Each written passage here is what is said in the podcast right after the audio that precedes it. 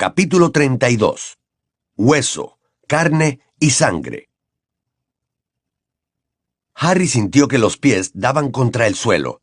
La pierna herida flaqueó y cayó de bruces. La mano, por fin, soltó la copa de los tres magos. ¿Dónde estamos? preguntó. Cedric sacudió la cabeza, se levantó, ayudó a Harry a ponerse en pie, y los dos miraron en torno. Habían abandonado los terrenos de Hogwarts. Era evidente que habían viajado muchos kilómetros porque ni siquiera se veían las montañas que rodeaban el castillo. Se hallaban en el cementerio oscuro y descuidado de una pequeña iglesia, cuya silueta se podía ver tras un tejo grande que tenían a la derecha. A la izquierda se alzaba una colina. En la ladera de aquella colina se distinguía apenas la silueta de una casa antigua y magnífica. Cedric miró la copa y luego a Harry. ¿Te dijo alguien que la copa fuera un traslador? preguntó. Nadie, respondió Harry, mirando el cementerio. El silencio era total y algo inquietante. ¿Será esto parte de la prueba? Ni idea, dijo Cedric. Parecía nervioso. ¿No deberíamos sacar la varita? Sí, asintió Harry, contento de que Cedric se hubiera anticipado a sugerirlo. Las sacaron. Harry seguía observando a su alrededor. Tenía otra vez la extraña sensación de que los vigilaban. Alguien viene, dijo de pronto. Escudriñando en la oscuridad, vislumbraron una figura que se acercaba caminando derecho hacia ellos por entre las tumbas. Harry no podía distinguirle la cara, pero por la forma en que andaba y la postura de los brazos, pensó que llevaba algo en ellos. Quienquiera que fuera, era de pequeña estatura y llevaba sobre la cabeza una capa con capucha que le ocultaba el rostro. La distancia entre ellos se acortaba a cada paso, permitiéndoles ver que lo que llevaba el encapuchado parecía un bebé. ¿O era simplemente una túnica arrebujada? Harry bajó un poco la varita y echó una ojeada a Cedric. Este le devolvió una mirada de desconcierto. Uno y otro volvieron a observar al que se acercaba, que al fin se detuvo junto a una enorme lápida vertical de mármol, a dos metros de ellos.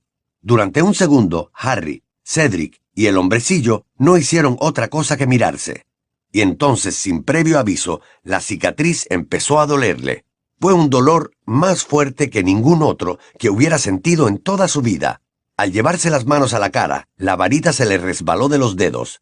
Se le doblaron las rodillas. Cayó al suelo y se quedó sin poder ver nada, pensando que la cabeza le iba a estallar. Desde lo lejos, por encima de su cabeza, oyó una voz fría y aguda que decía, Mata al otro.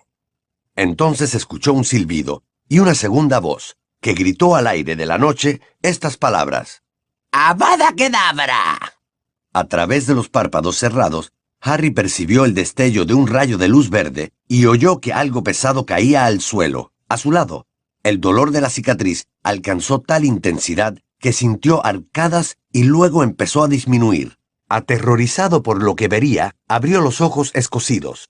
Cedric yacía a su lado, sobre la hierba, con las piernas y los brazos extendidos. Estaba muerto.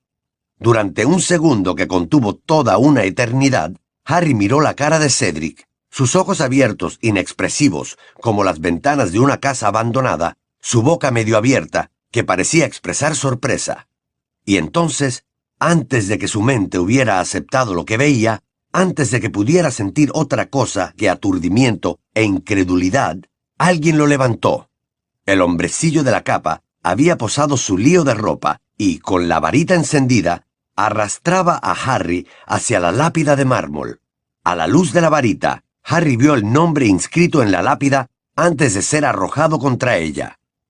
Tom Riddle. El hombre de la capa hizo aparecer por arte de magia unas cuerdas que sujetaron firmemente a Harry, atándolo a la lápida desde el cuello a los tobillos. Harry podía oír el sonido de una respiración rápida y superficial que provenía de dentro de la capucha. Forcejeó, y el hombre lo golpeó. Lo golpeó con una mano a la que le faltaba un dedo, y entonces Harry comprendió quién se ocultaba bajo la capucha. Colagusano. ¡Tú! dijo jadeando. Pero Colagusano que había terminado de sujetarlo, no contestó. Estaba demasiado ocupado comprobando la firmeza de las cuerdas, y sus dedos temblaban incontrolablemente, hurgando en los nudos. Cuando estuvo seguro de que Harry había quedado tan firmemente atado a la lápida que no podía moverse ni un centímetro, Colagusano sacó de la capa una tira larga de tela negra y se la metió a Harry en la boca. Luego, sin decir una palabra, le dio la espalda y se fue a toda prisa. Harry no podía decir nada, ni podía ver a dónde había ido Colagusano. No podía girar la cabeza para mirar al otro lado de la lápida. Solo podía ver lo que había justo delante de él. El cuerpo de Cedric yacía a unos seis metros de distancia. Un poco más allá, brillando a la luz de las estrellas, estaba la copa de los tres magos. La varita de Harry se encontraba en el suelo, a sus pies. El lío de ropa que Harry había pensado que sería un bebé se hallaba cerca de él, junto a la sepultura. Se agitaba de manera inquietante. Harry lo miró y la cicatriz le volvió a doler, y de pronto comprendió que no quería ver lo que había dentro de aquella ropa. No quería que el lío se abriera. Oyó un ruido a sus pies, bajó la mirada y vio una serpiente gigante que se deslizaba por la hierba, rodeando la lápida a la que estaba atado. Volvió a oír, cada vez más fuerte, la respiración rápida y dificultosa de Colagusano, que sonaba como si estuviera acarreando algo pesado. Entonces entró en el campo de visión de Harry, que lo vio empujando hasta la sepultura algo que parecía un caldero de piedra, aparentemente lleno de agua. Oyó que salpicaba al suelo, y era más grande que ningún caldero que él hubiera utilizado nunca. Era una especie de pila de piedra capaz de contener a un hombre adulto sentado. La cosa que había dentro del lío de ropa, en el suelo, se agitaba con más persistencia, como si tratara de liberarse. En aquel momento, Colagusano hacía algo en el fondo del caldero con la varita. De repente, brotaron bajo él unas llamas crepitantes. La serpiente se alejó reptando hasta adentrarse en la oscuridad. El líquido que contenía el caldero parecía calentarse muy rápidamente. La superficie comenzó no solo a borbotear, sino que también lanzaba chispas abrasadoras, como si estuviera ardiendo. El vapor se espesaba emborronando la silueta de Colagusano, que atendía el fuego. El lío de ropa empezó a agitarse más fuerte, y Harry volvió a oír la voz fría y aguda. Date prisa. La entera superficie del agua relucía por las chispas, parecía incrustada de brillantes. ¿Ya está listo, amo? Ahora. dijo la voz fría. Colagusano abrió el lío de ropa que parecía una túnica, revelando lo que había dentro, y Harry soltó un grito que fue ahogado por lo que Colagusano le había metido en la boca. Era como si Colagusano hubiera levantado una piedra y dejado a la vista algo oculto, horrendo y viscoso, pero cien veces peor de lo que se pueda decir.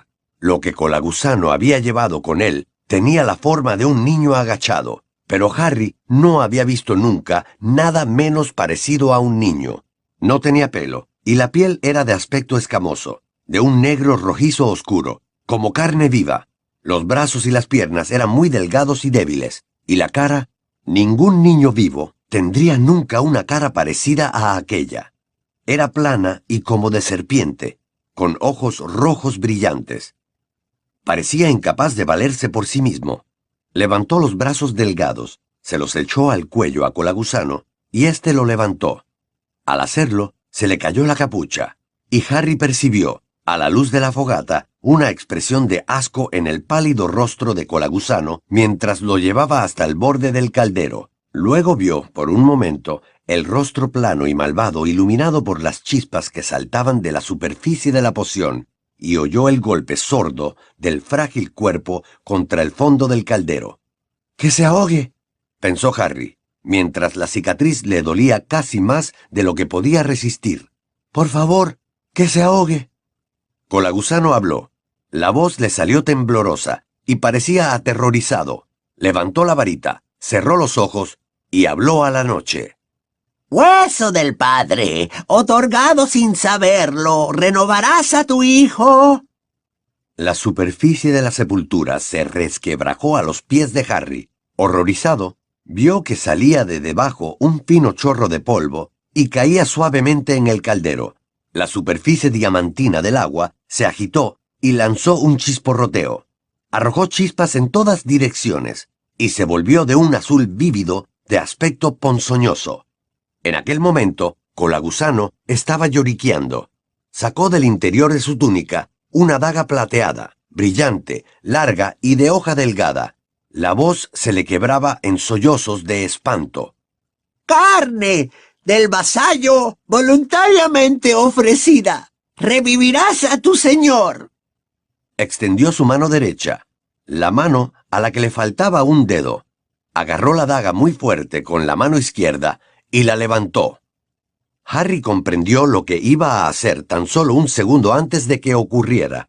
Cerró los ojos con todas sus fuerzas, pero no pudo taparse los oídos para evitar oír el grito que perforó la noche y que atravesó a Harry como si él también hubiera sido acuchillado con la daga. Oyó un golpe contra el suelo, oyó los jadeos de angustia, y luego el ruido de una salpicadura que le dio asco, como de algo que caía dentro del caldero.